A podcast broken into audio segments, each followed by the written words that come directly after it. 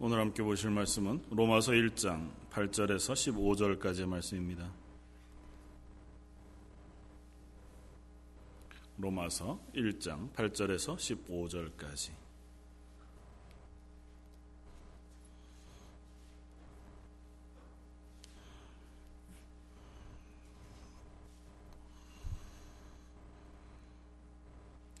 저였으면 한 목소리를 같이 한번 읽겠습니다.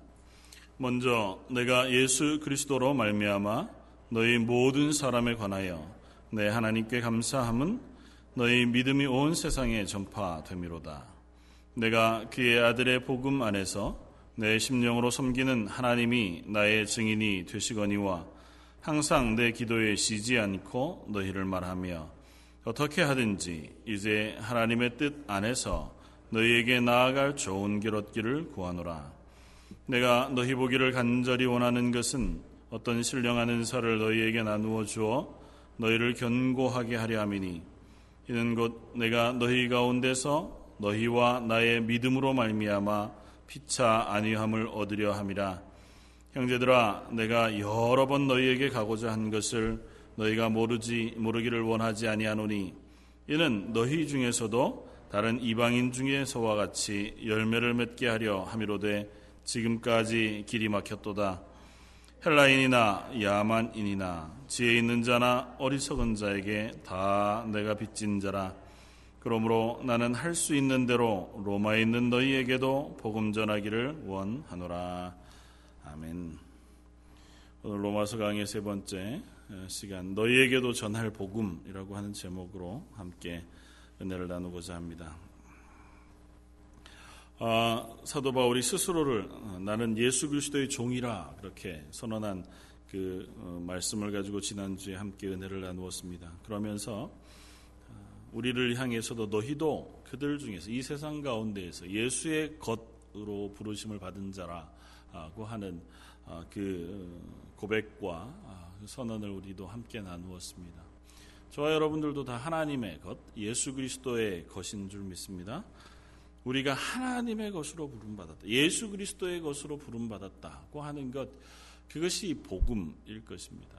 그리고 그 복음 때문에 사도 바울은 이 로마에 있는 교회 성도들에게 편지하면서 기쁨을 금할 수 없다. 또 그 기쁨을 주체하지 못하고 그들에게 그 기쁨을 나누고자 하고 있다는 것을 우리는 그런데 오늘 본문을 준비하면서 음, 저는 15절 말씀에 주목하면서 한번 은혜를 나누고자 합니다.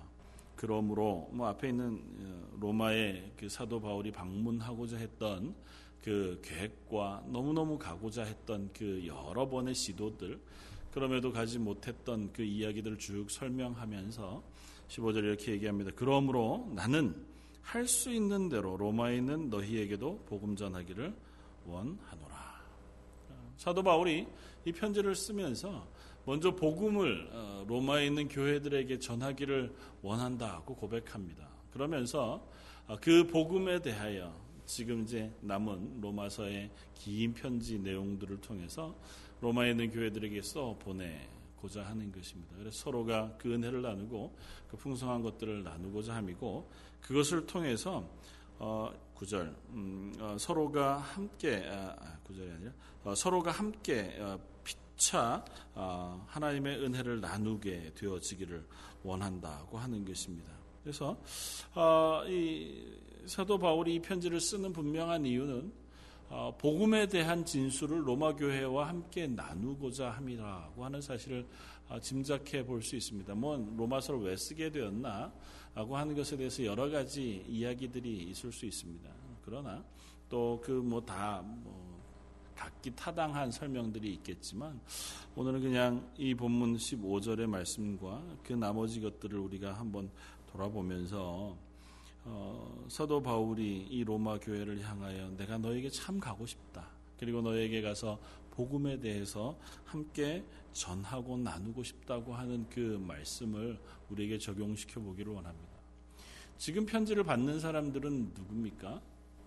로마에 있는 성도들입니다.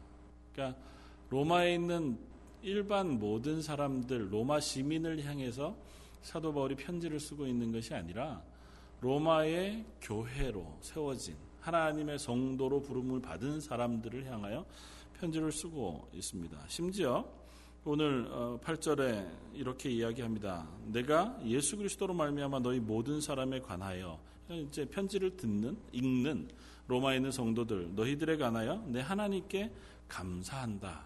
그 이유는 뭐냐 하면 어, 너희의 믿음이 온 세상에 전파되기 때문이다. 꼭 어, 그렇게 편지합니다. 그러니까 편지 서두에 어, 서로를 향해서 인사하면서 내가 당신들 때문에 너무너무 감사한다. 하나님 앞에 감사하고 참 기쁜 것은 당신들이 가지고 있는 믿음의 소식들이 온 세상에 퍼져나가는 그 이야기를 내가 들었기 때문에 너무너무 감사하지 않을 수 없다. 다시 말하면 로마의 성도들은 어, 칭찬받을 만한 믿음의 소유자들이었던 것을 어, 기억 아, 우리가 확인할 수 있습니다. 그러니까 고린도 교회처럼 어떤 문제를 지적하기 위해서 그 문제를 고치기 위해 사도 바울이 편지를 쓰고 있는 것은 아닌 것 같습니다. 그리고 뭐 로마의 교인들은 한 번도 만나본 적이 없으니까 그럼에도 불구하고 사도 바울이 들었던 로마의 교인들 성도들의 이야기는 믿음의 어, 좋은 소식들이었던 거죠. 그 교회 소식을 듣고 감사한다. 뭐 의례적인 인사일 수 있지만 그래도 어, 사도 바울은 그 이야기를 듣고 로마 교회 성도들이 어, 바른 교회로 단단하게 세워져 있는 하나님의 교회인 것을 인정하고 그들에게 감사하고 또 하나님께 감사한다고 그렇게 고백하고 있습니다. 그러니까 편지를 듣는 이들이 그리스도인이에요. 복음을 알고 있는 사람들이고 하나님의 교회로 이미 칭찬받을 만한 그야말로 건전한 교회, 믿음의 교회 성도들입니다. 그리고 이 로마서 편지를 받을 때쯤이라고 하면 어, 로마에 있는 성도들이 뭐 핍박을 받을 만한 굉장히 극심한 핍박 속에 있을 만한 때였다고 하면 로마의 교회가 그 핍박 속에서도 믿음을 잃지 않고 그 믿음을 지키고 있었던 교회인 것도 분명합니다. 그렇다고 하면 굳이 그 교회의 성도들에게 편지하면서 사도 바울이 왜 이렇게 편지하고 있냐는 거죠. 내가 너희에게도 복음을 전하기를 원한다. 어, 뭐 여러 가지로 해석할 수 있겠죠. 그냥 로마에 있는 일반적인 이방인들 그 앞에 있는 14절 말씀을 빌어서 헬라인이나 야마인이나 지혜 있는 자나 어리석은 자에게 다 내가 빚진 자들이다. 그래서 내가 로마에 있는 교회 말고 나머지 로마에 있는 모든 이들에게도 복음의 빚진 자 된 마음으로 가서 복음을 전하고자 한다.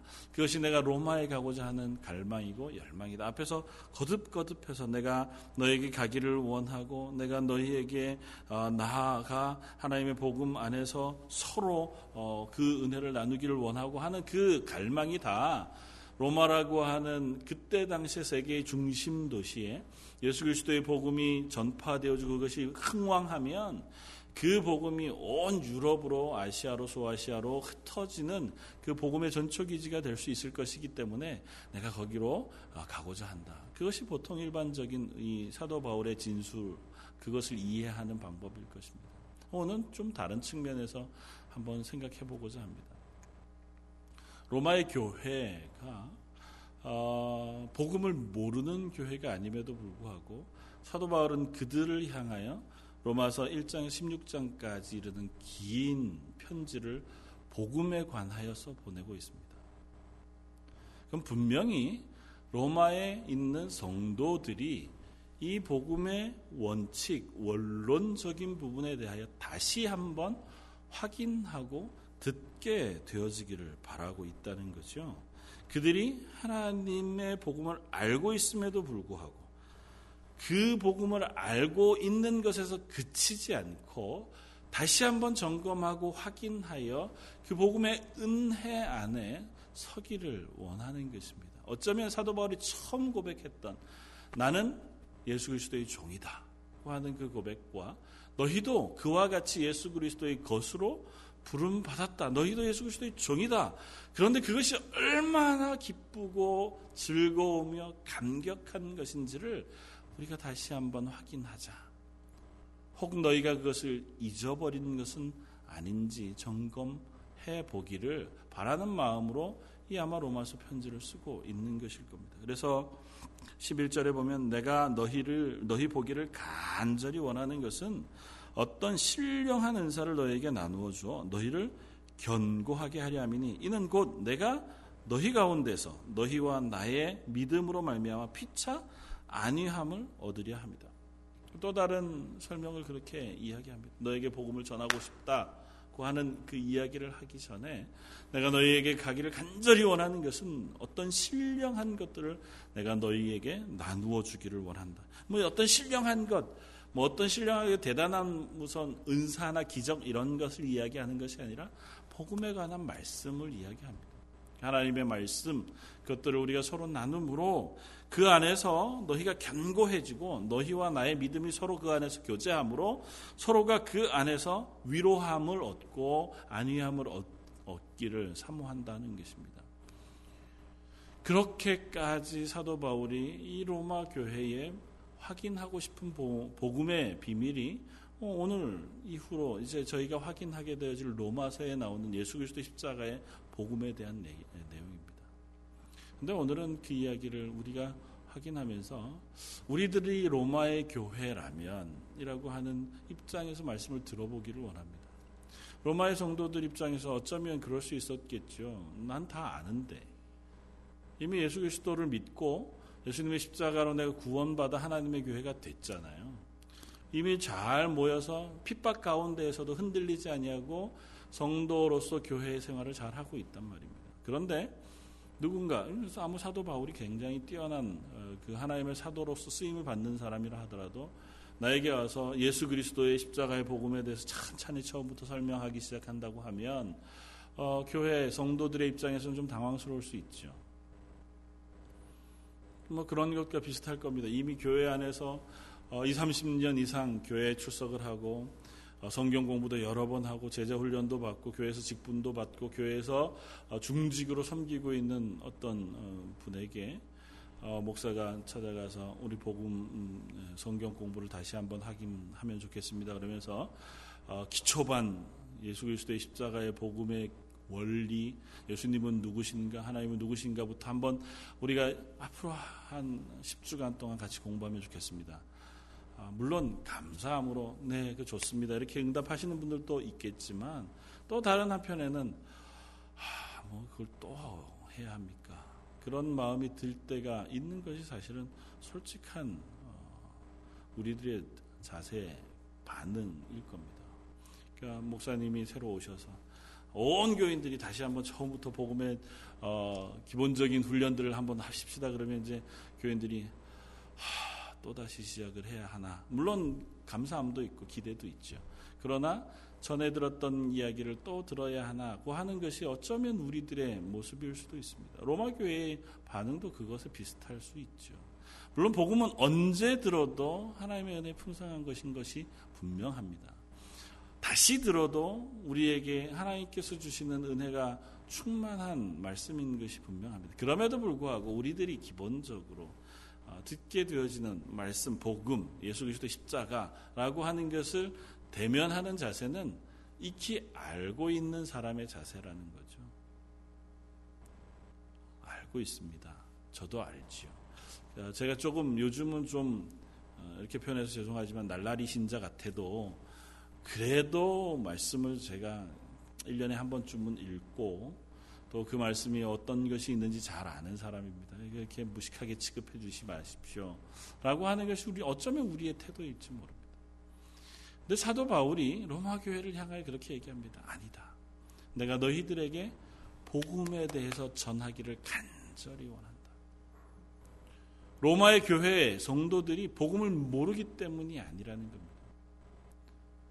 로마 교회 성도들이 복음을 아주 잘 알아요. 다른 편지에서도 비슷한 얘기들을 거듭거듭 합니다. 에베소 교회를 향해서 갈라디아 교회를 향해서도 또 다른 교회들을 향해서도 비슷한 얘기들을 합니다. 특별히 에베소 교회를 향해서는 어쩌면 그 복음에 대한 것들을 아주 애절하고 간절하게 설명하고자 합니다. 왜요? 교인들에게 그 복음에 대한 것들을 다시 전하고자 하느냐는 거죠. 복음은 그냥 내가 듣고 구원받았습니다로 끝날 수 없기 때문에 그래요. 그냥 저 죽어가는 곳에서 나는 건짐을 받아서 나는 생명을 얻었습니다. 그것으로 복음의 역할이 끝나는 것이 아니기 때문이라고요. 우리가 구원받아 하나님의 자녀가 되었습니다를 확인하는 것에서 이 복음의 역할이 끝이 나는 게 아니기 때문에 사도 바울은 이 이야기를 다시 교회 성도들에게 하고자 하는 겁니다. 우리들에게도 전해야 할 복음이 있다는 겁니다. 그 복음 모르는 것이 아니라 아는 것임에도 불구하고 우리가 다시 들어야 할 이유가 있다는 겁니다. 그건 뭐냐 하면 복음이 우리 가운데 역사해야 한다는 겁니다. 하나님의 구원의 그 복음이 저와 여러분들의 삶 가운데에서 살아서 역사해야 한다는 것입니다. 사도 바울이 진술하는 것은 하나님의 복음은 이 세상 가운데 인간과 온 만물이 하나님을 반하여 범죄하여 하나님과의 관계를 끊고 자기 마음대로의 삶을 살아가던 그곳에서 하나님께서 그들을 건져 하나님의 자녀 삼으시고 그들과 화해를 이루어 이 땅 가운데 만물을 회복해 하신 하나님의 구원의 계획이라고 선언합니다. 그러니까 나 하나 그냥 이쪽에서 옮겨 이쪽으로 옮긴 것에서 끝나는 것이 아니라 그렇게 옮긴 것이 온 세상을 향한 구원의 일부분이라고 얘기한다고요. 그러면서 그 구원이 온 세상을 회복하시는 아니면 하나님의 것 만드시는 일이라고 하는 사실을 선언하고 계시다는 것입니다. 골로새서 1장 19절 20절 아버지께서 모든 충만으로 예수 안에서 거하게 하시고 그의 십자가의 피로 화평을 이루사 만물고 땅에 있는 것들이나 하늘에 있는 것들을 그로 말미암아 자기와 화목해 되기를 기뻐하십니다. 예수 그리스도의 십자가 그것을 통하여 하나님은 이 세상 그 만물과 화목을 이루어서 이 온 세상 만물이 하나님과 화목해 되기를 기뻐하신다고 고백합니다. 그러니까 이 복음은 그 역할을 계속 우리 속에서 하는 하나님의 능력이 됩니다.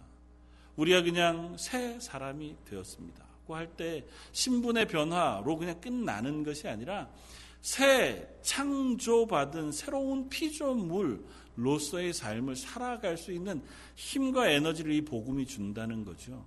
그런데 로마에 있는 교회 성도들 혹은 지금 우리들을 보면서 그 복음이 우리 속에서 역사하는 힘과 능력이 있느냐고 묻는 겁니다. 그래야 너희 삶이 변하고 있느냐? 너희 삶이 새 창조의 그 능력 가운데에 하나님의 자녀됨의 기쁨과 감사를 가지고 있느냐고 묻는 겁니다.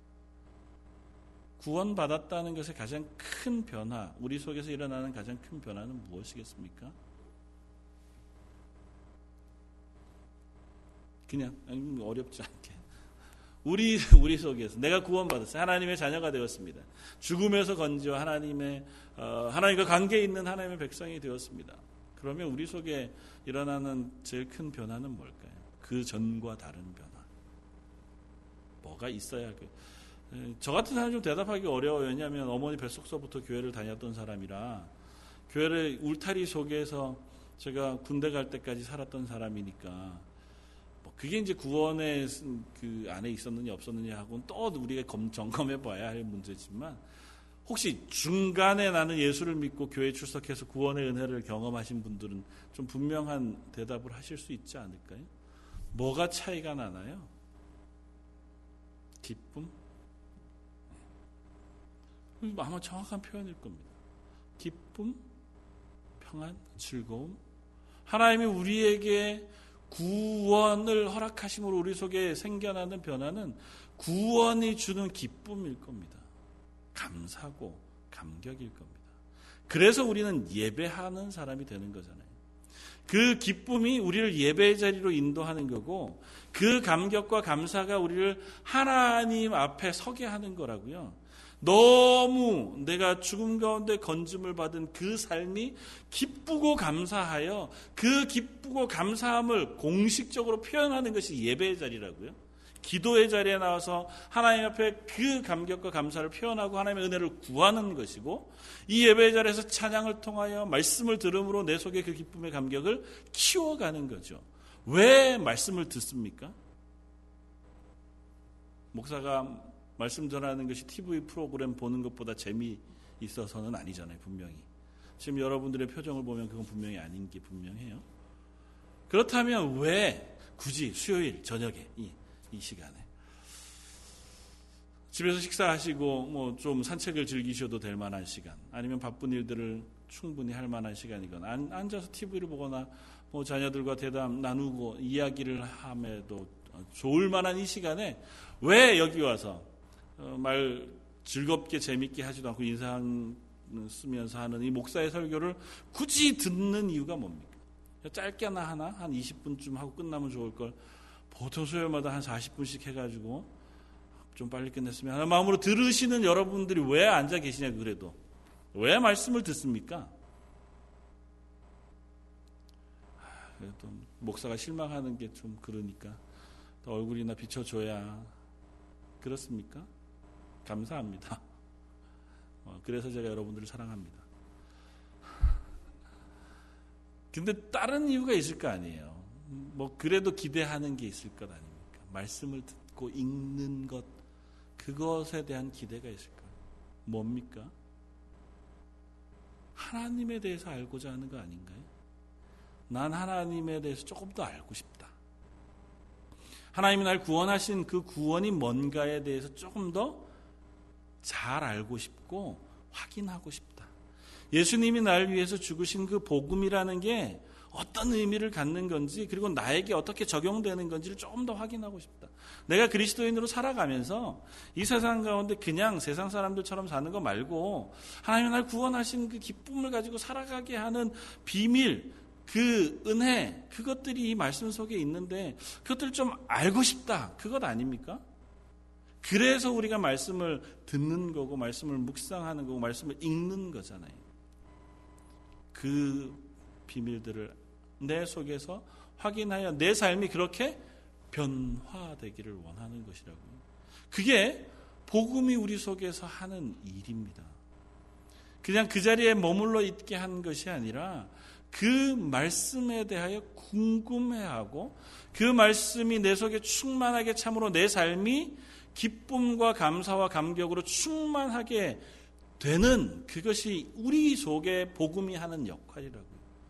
그런데 우리 인간은 참 연약해서 그냥 하나님의 구원의 은혜 그것만 우리가 듣고 그 다음에 내가 애쓰고 노력함으로 그 감격을 내 속에 유지할 수 있는 존재는 되지 못한다고요. 그냥 시간이 지나가다가 보면 그것도 익숙해져 버리고 희미해져 버리고 그러다 보면 그냥 종교 생활처럼 내가 예배 자리에 참여하고 신앙생활을 하는 사람이 되어버릴 가능성이 높다.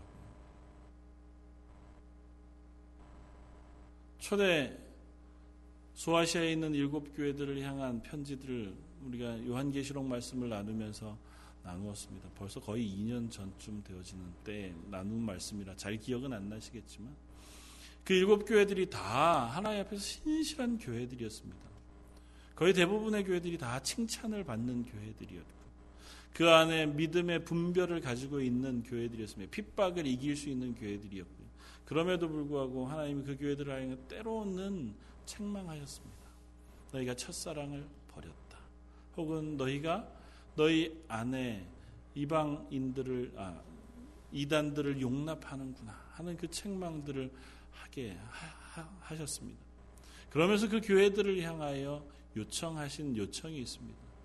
너희가 복음 안에서 열심히 싸워 이기도록 하나님께서 권면하십니다. 너희가 지금 현재 교회로 서 있는 너희가 잘하고 있다. 그러나 너희 교회는 싸우는 교회다. 그냥 가만히 있으면 복음의 기쁨으로 충만해져서 그것이 너희를 살아가게 하는 힘 되는 것이 아니라 너희는 거듭거듭 이 세상에 너희의 기쁨을 빼앗아 가려고 하는 세상의 무리들과 싸우는 자리에 있다는 것을 잊지 말아라. 너희가 믿음이 충만한 자리에 있느냐? 그런데 잘했다. 그런데 그 믿음을 빼앗기지 말아라.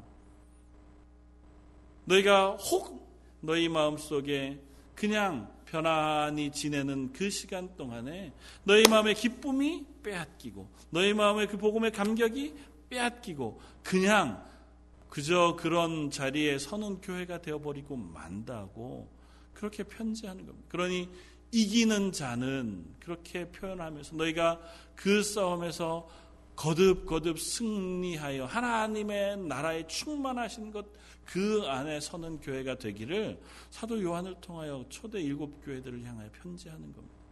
저희가 그 편지를 읽으면서 또 요한계시록을 나누면서 거듭거듭 확인했던 것은 그거잖아요. 우리도 지금 이 땅에서 하나님의 복음으로 내가 선 구원의 감격을 기억하고 그 구원의 은혜들을 우리 속에 채워 이 땅 가운데 이 세상 가운데 승리하며 싸우며 나아가는 하나님의 교회가 되기를 우리가 사모했다고요. 그런데도 불구하고 또 우리가 그 사실을 자주 잊는다고. 지나가고 나면 또 잊어버리고, 지나가고 나면 또 잊어버려서. 여러분들에게 복음이 정말 감격한 일이 되어집니까? 예수님의 십자가의 복음, 혹은 여기에 구원한 하나님의 복음, 하나님이 온 인류를 향하여 창세전부터 우리 권사님 기도하셨던 것처럼 우리를 부르시고 자녀 삼으시고 지금 이 땅에 교회로 모으셔서 예배하게 하신 것 그것이 정말 감사하십니까? 억지로 기억을 더듬어 가면서 마저 감사할 만한 일이지가 아니라 사도 바울이 얘기하는 것은 내가 예수 그리스도의 종된 것이 너무너무 기쁘다는 거였잖아요. 그 감격이 너희 속에 있느냐는 겁니다. 로마 교회의 성도들아 그걸 우리가 확인하자는 거예요. 내가 그것을 너에게 전하고 싶다는 겁니다. 예수 그리스도의 복음이 우리를 힘있게 하고 즐겁게 하며 기쁘게 하고 감격하게 하는 그것을 확인하자는 겁니다. 알고 있다 해다 하더라도 그것이 너희 속에 힘으로 기쁨으로 감격으로 작동하고 있지 않다면 내가 그것들을 다시 한번 너희와 나누고 싶다는 겁니다. 그래서 피차가 아니를 얻기를 원한다고요. 서로가 가진 믿음으로. 서로가 가진 믿음, 그 복음의 확실한 것은 성도가 성도를 위로하기에 충분한 것이라고 이야기합니다. 우리가 가진 그 복음은 어떠한 세상의 상황 속에서도 우리를 기쁨과 즐거움 속에 거하게 하기에 충분한 것이라고 얘기한다고. 그 기쁨과 감격이 충만한 복음이 여러분과 제게 있느냐고요. 그 복음이 지금 우리 속에서 그렇게 역사하고 있느냐. 예수님의 십자가의 복음, 그것이 내 속에서, 맞아, 예배해야지. 예배하는 게 난 너무너무 즐거워서 하나님 앞에 나아가서 하나님의 말씀을 듣는 것이 즐겁고 그 말씀을 통해서 내가 오늘 하루를 하나님의 은혜 가운데 어떻게 살아야 하나 하는 것을 듣는 것이 너무너무 귀중하고 내가 그 하나님의 구원 그것을 되새길 때마다 기꺼이 이 세상 가운데 내가 하나님의 사람으로 살아낼 만한 힘과 위로가 넘쳐나는 그 복음을 내가 가지고 있느냐.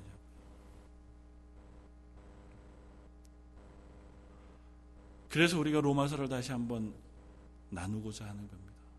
이 로마서를 나누면서 우리가 어쩌면 잊어먹었던 아니면 명확히 기억하지 못했던 단순하죠. 복음은 어렵지 않습니다. 하나님 우리를 향하여 베풀어 주신 그 복음은 뭐 수학 막 미적분을 풀듯이 정말 대단한 머리를 써가면서 풀어가 나가야 할 만한 문제가 되지 않아요. 아주 어린아이와 같은 그야말로 어린아이들에게도 설명해 다 이해할 수 있을 만큼 단순합니다. 그럼에도 불구하고 그 복음을 우리가 머릿속에서 알고 넘어가는 문제, 그것으로 그냥 치부해 버릴 수 없는 것이 복음이라고. 그건 우리 속에서 살아서 역사한다고 분명히 이야기합니다. 그 살아서 역사하는 복음의 힘을 우리가 갖지 못하면 그리스도인으로 살 수 없습니다. 복음을 아는 사람으로는 살 수 있어요. 그러다가 보면 우리가 입술로는 혹은 복음을 안다고 얘기할지 모릅니다. 교회에 출석하는 사람도 될지 몰라요. 우리의 애씀과 노력으로 내가 이 복음을 위하여 하나님을 위하여 열심히 일하려고 노력하는 사람도 될지 모릅니다. 아, 내가 정말 힘들지만 내가 애써서 내 실력과 내 시간과 내 물질을 써서 하나님의 교회에 봉사하고 하나님의 일들을 내가 열심히 감당해야지 그 자리까지는 갈 수 있을지 몰라요. 그런데 그게 기쁨이 되지는 않을 거라고. 복음이 우리 속에서 확실하게 역사하고 그것이 무엇인지 완전하게 우리 속에 깨달아지며 그것이 우리 속에 풍성하지 않으면 그것이 기쁘지 않다고요. 하나님의 일을 하되 기쁘지 않다고요. 교회에 출석하되 기쁘지 않고 예배해도 예배가 감격스럽지 않다고요. 찬양해도 찬양이 즐겁지 않으며 내가 그리스도인으로 살아가는 삶이 그냥 의무에 불과할 수 있다. 사도 바울은 그 얘기를 하는 겁니다. 난 종이어도 좋다. 종인 것이 너무너무 행복하다. 너 종이어서 좋느냐? 너희가 예수 그리스도의 종이어서 행복하느냐고 묻는다. 이것은 우리가 지식으로 알 수 있는 것이 아닙니다. 우리가 애써서 노력한다고 얻어지는 것도 아닙니다. 이미 우리에게는 하나님께서 부어 주신 것입니다. 다만 우리가 그것을 되새겨 확인해야 할 것입니다. 사도 바울이 그렇게 고백하는 것은 사도 바울이 이 복음을 깨닫게 되어진 계기가 그러했기 때문이에요. 우리가 사도행전 9장에 보면 사도 바울이 회심하는 장면이 나옵니다. 다메섹 도상을 향해서 믿는 사람들을 자가 잡아주기 위하여 살기 등등 해서 가던 그 사도 바울을 부활하신 예수님께서 빛과 큰 소리 가운데서 만나 주십니다. 그리고 사도 바울이 변했습니다. 사도 바울이 어떻게 변했을까요? 사도 바울이 어떻게 변했을까요? 그 시간에 예수님께서 시간을 멈추시고 사도 바울이 알고 있는 그 율법적인 구약의 모든 지식들과 혹은 부활하셔서 보여주시는 예수님의 손과 발을 보여주시면서 차근차근 설득하고 설명하셔서 사도 바울이 예수 그리스도를 알게 되었을까요? 뭐 우린 잘 모르죠. 그러나 분명히 하나 확인할 수 있는 것은 사도 바울의 눈에 그가 실명했다가 비늘이 벗겨진 것과 같이 그의 마음에 가리워졌던 비밀, 비늘이 떨어져 나가고 예수 그리스도의 그 만남이 그에게 빛을 비추어 준 사실이라는 것을 우리는 기억할 수 있습니다. 확인할 수 있습니다. 요한복음 1장에서 얘기하는 것처럼 빛이 이 땅에 왔어도 그 예수님을 예수님인지 아는 사람들이 없었습니다. 그냥 자연인인 사람이 그냥 사도 바울이 자연인인 상태에서 자기가 알고 있는 지식으로 예수님을 딱 만나고 그 순간 예수님을 알게 되어졌다. 그렇지 않습니다. 그건 바울 스스로가 마음을 돌이켜 그리스도인 된 것이 아니고 하나님이 예수님께서 바울을 찾아오셔서 그로 하나님의 사도로 부르신 거예요. 그의 마음속의 의심들을 하나님께서 다 지어내시고 그 마음속에 예수 그리스도가 누구신 것인가에 대한 확실한 빛을 심어 주신 거예요. 그러니까 그 순간 그가 바뀐 겁니다. 그 속에 깜깜했던 예수 그리스도에 대하여 무지하고 하나님의 구원의 계획에 대하여 완전히 무지했던 전혀 우리 인간으로서 깨달을 수 없고 도달할 수 없었던 그 구원의 비밀이 그 순간 그 마음속에 비춰져서 그게 깨달아진 겁니다. 아, 예수 그리스도가 나를 위하여 죽으신 그 은혜를 비로소 경험한 거죠. 그 순간 사도 바울이 전혀 새로운 사람으로 다시 태어난 겁니다. 그렇게 사도가 된 사람이 사도 바울이었습니다. 그리고 그 사도로 부르심 받은 그 감격이 매 순간마다 사도 바울 속에 역사했기 때문에 그가 그 기쁨을 가지고 복음을 전할 수 있었습니다. 처음 부르심을 받은 그 다메섹 성에서조차 복음을 전하다가 바구니를 타고 도망쳐 나와야 할 만큼 그에게는 그 예수 그리스도로 인한 기쁨이 그 속에 충만했다고. 하나님이 채우신 구원의 기쁨. 하나님이 새롭게 만들어 주신 세상 새 생명의 역사. 그것이 사도 바울 속에 역사하니까 얼마나 창피하겠어요. 금방 교인들을 잡아 죽이려고 갔던 그 성에서 자기가 예수 그리스도를 주로 시인한다. 그것을 그리고 전파한다고 하면 우리가 간증거리죠. 그 봐라. 이렇게 얘기할 수 있지만 개인적인 입장에서 생각해 보면 그거 참 창피한 일이잖아요. 정말 좋은 것이어도 여기 말고 다음부터 내가 마음을 좀 추스리고 배운 다음에 공식적인 어떤 교회 인정을 받고 나서부터 시작해도 별반 다르지 않을 텐데 사도 바울은 그렇지 않았다고요. 스스로가 고백하죠. 내가 예루살렘에 올라가서 사도들과 유력한 사람들을 만나서 그것 점검하기 전에 내가 복음을 증거하기 시작한다고. 왜요? 이미 그 속에 예수 그리스도의 복음의 빛이 비추었고 그것이 그의 마음에 충만하게 자리했기 때문에 복음은 그런 것입니다. 저 여러분들 속에 그 복음이 비추었기 때문에 저나 여러분들이 하나님을 구주 로 고백하는 겁니다. 예수 그리스도를 내 구주로 고백하고 예수님의 것이라고 스스로를 인정하는 거잖아요. 그런데 우리와 바울은 다릅니다. 우리는 바울과 같은 기쁨이 없잖아요. 바울과 같은 열심도 없습니다. 아니 바울과 같이 막 대단한 일을 하자 이건 말고요. 그냥 딱 한 가지. 바울과 같이 기쁘냐? 저는 저와 여러분들이 바울과 같이 기쁩니까? 굳이 막 수많은 예를 들지 않아도 사도, 사도 바울이 빌립보 감옥에 갇혔을 때 착고에 차여서 뭐 했다고요? 노래했다고요. 뭐요? 찬양했다고요. 바울과 신라가 빌립보 감옥에 매맞고 갇혔습니다. 발과 손의 착고에 차여서 간수가 문 앞에 지키고 있는 그 감옥 속에 있었습니다. 요즘처럼 바닥이 잘 깔려진 제가 자꾸 이 설명을 하는 것은 상상력을 동원해 보고자 하는 겁니다. 잘 그래도 뭐 좌우 벽이 있고 문이 있고 바닥이 깔려져 있는 그런 감옥이었을까요? 사도 바울이 갇혔던 빌립보 감옥 지금부터 2000년 전에 그렇지 않습니다.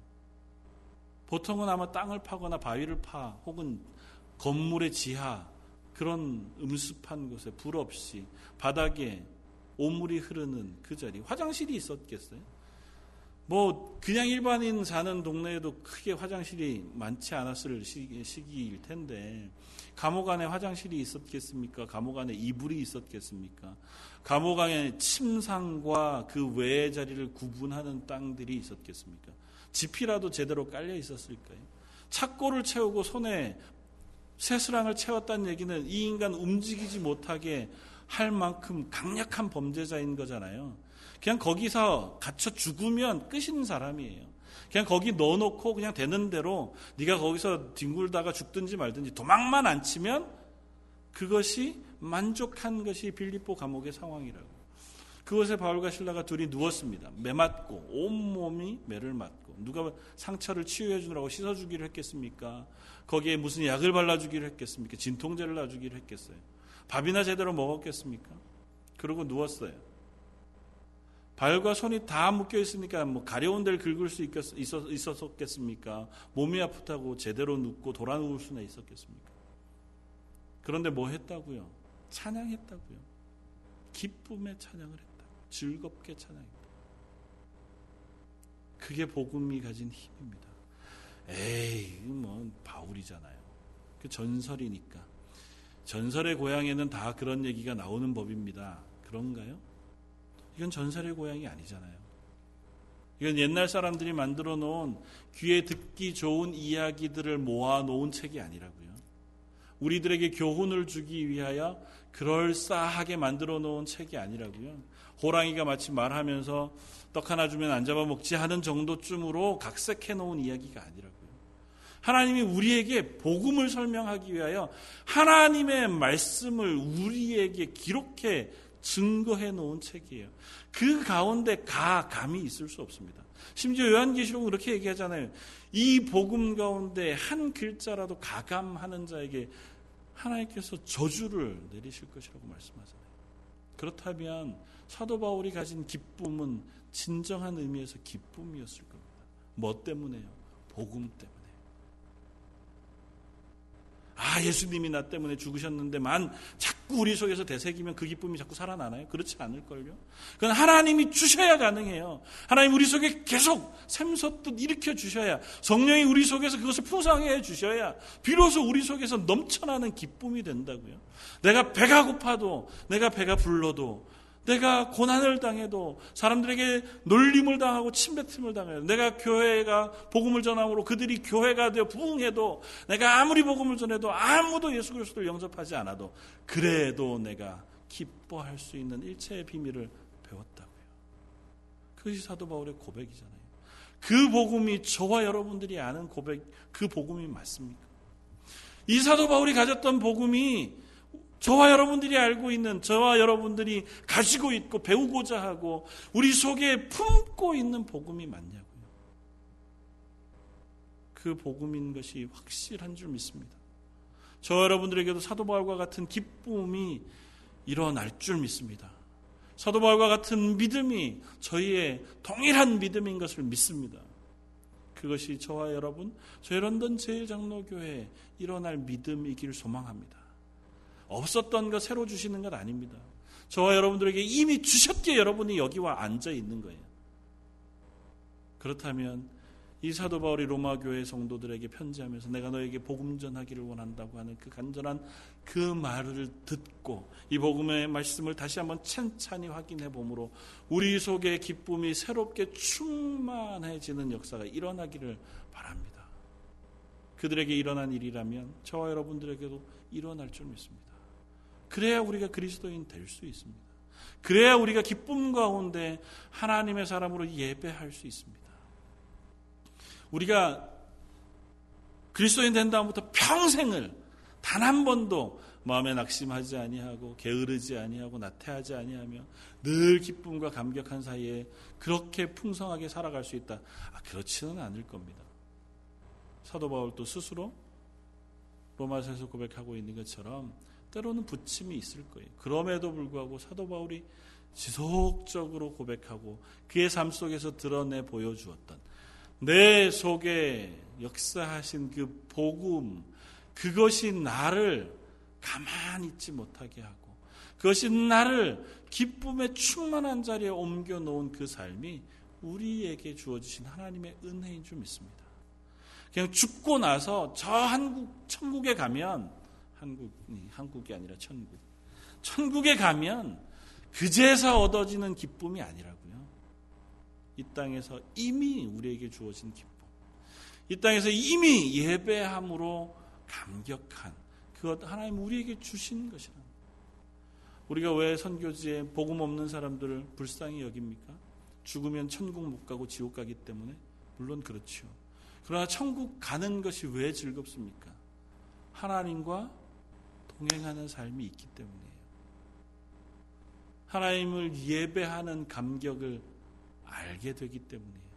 그래서 그들에게 하나님 예배하는 게 너무너무 즐겁고 기쁘고 감격한 일인 것을 나누는 겁니다. 그런데 정작 우리는 예배하는 게 즐겁지 않아요. 예배하는 게 감격스럽지 않고 하나님 앞에 그리스도인으로 살아가는 것이 행복하지 않습니다. 그러면 전도할 수 없는 거예요. 내가 안 즐거운 일을 남한테 전하려고 하니까 힘들지요. 나도 주일날 교회 갈라 그러면 정말 애를 써야 억지로 억지로 교회 가는데 내 옆에 있는 사람들로 교회 가자고 하려니 어렵지요. 그래서 우리가 전도 못하는 겁니다. 교회만 가면 너무너무 행복하면 그 어린아이들 옛날에 저희가 저 말고 저희보다 더 어르신들이 가난할 때 교회 어린아이들이 왜 즐겁게 나옵니까? 나오면 사탕 주니까. 적어도 성탄 전날, 전날, 부활절날, 부활절날 가면 달걀도 주고 성탄절날 가면 뭐 선물도 주고 그러니까 그게 너무너무 좋잖아요. 그거 받으러 가는 거라고요.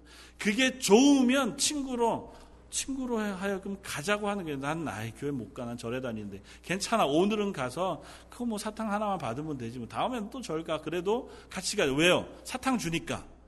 그게 먹으면 좋잖아요. 그래서 데리고 가자고 얘기하는 거예요. 교회 가서 예배하는 것이 즐거우면 예배하자고 데리고 가는 거예요. 예배하는 것이 내 삶을 얼마나 기쁘게 하는 건지 내 속에 그 감격이 있으면 예배하는 것을 전하지 않을 수 없는 거예요. 내가 하나님을 알고 예수 그리스도의 복음 그것 때문에 정말 심각한 삶의 위기 속에서도 그것이 나를 낙심하지 않게 하고 나를 위로한 경험이 있고 그것이 나를 지탱하는 힘이 되면 낙심하고 있는 이에게 가서 처음 할 말이 예수 그리스도의 위로를 전하는 것일 수밖에 없어요. 왜? 내가 그것으로 위로를 받았으니까. 너에게도 그 위로가 있기를 말하는 거죠. 그 경험이 없으면 우리는 인간적인 얘기를 하는 겁니다. 아, 너 힘들겠다. 그래서 뭐, 그럴 땐 이렇게 하면 어떻겠니? 이럴 때는 이렇게 하는 게 더 좋겠다. 그래서 세상의 모든 사람들이 다 할 수 있는 혹은 지혜로운 사람들이 나누어 줄 수 있는 지혜로운 위로를 성도가 성도에게 하는 것은 어리석은 일입니다. 어떻게 보면.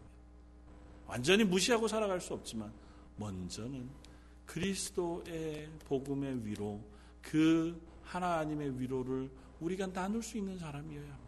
내가 경험해 보고 내 삶 속에서 그것을 누리며 살아가는 사람만이 그것들을 전하고 위로하고 경험으로 나눌 수 있습니다. 사도 바울이 내가 너희를 만나 너희의 믿음과 내가 나의 믿음이 서로 피차 안위하게 하기 위함이라고 하는 그 말 속에 서로가 가진 그 믿음의 기쁨, 구원의 감격, 복음의 놀라운 은혜, 그것이 서로에게 나뉘어지는 그 기쁨 을 상상하고 있었던 거잖아요. 저 여러분들에게 그것이 확인되어지고 경험되어지길 소원합니다. 그것이 우리 속에 소망으로 어, 갈망으로 우리가 기대하게 되어지길 바랍니다. 내 속에 이미 허락하신 것 그거 하나님이 주신 건데 지금부터 노력해서 얻는 거 아니고요. 이미 주어 주신 것. 하나님이 내게 이미 허락해 주신 것. 그걸 내 것으로 풍성하게 만들어가는 것밖에 없어요. 내가 노력하지 않아도 된다고요. 하나님의 말씀을 통해서 우리가 확인하고 하나님의 은혜 부어 주시면 그게 풍성해진다고요. 우리가 할 수 있는 건 갈망하고 기도하는 것, 사모하는 것밖에 없다고요. 하나님의 말씀을 사모하고 하나님의 은혜를 사모하는 것밖에 없다면 그것해서 내가 정말 기쁘고 감격할 수 있다면 손해 보는 것 아니잖아요. 그것 우리가 말씀을 통해서 확인하게 되어질 것이길 바랍니다. 저희 런던 제일장로교회가 이 땅 가운데서 예배하는 즐거움과 기쁨, 감격을 나누는 교회가 되길 바랍니다. 저 여러분들이 예배를 사모하는 것이 의무감으로 사모하는 것이 아니라 예배의 자리가 얼마나 내게 큰 위로고 기쁨이고 감격인지를 스스로 경험하는 여기에 있는 저와 여러분들 되시기를 주님의 이름으로 축원을 드립니다. 한번 같이 기도하겠습니다. 감사와 찬양을 받으시기에 합당하신 주님. 사도 바울의 그 고백처럼 저희도 그와 같은 자리에 있기를 원합니다. 예수 그리스도의 십자가의 복음, 하나님의 복음, 그 구원의 놀라운 감격과 기쁨이 저희 속에 풍성하게 일어나기를 원합니다. 이미 창세전부터 예정하셔서 우리에게 허락해 주신 그 구원, 저희가 저 마음 깊숙한 곳에 그냥 감추어 두고 있지 않기를 소원합니다. 매일매일마다 그것이 우리의 생명이 되고 우리를 힘있게 하며 우리를 바꾸는 놀라운 능력이 되게 하여 주옵소서. 그래요 저희 런던 제일장로교의 모든 성도가 그 구원의 감격으로 살아가게 하시고 그 기쁨으로 서로 위로하게 하시며 그 놀라운 은혜로 예배하는 하나님의 사람들 되게 하여 주옵소서. 오늘 말씀 예수님 이름으로 기도드립니다.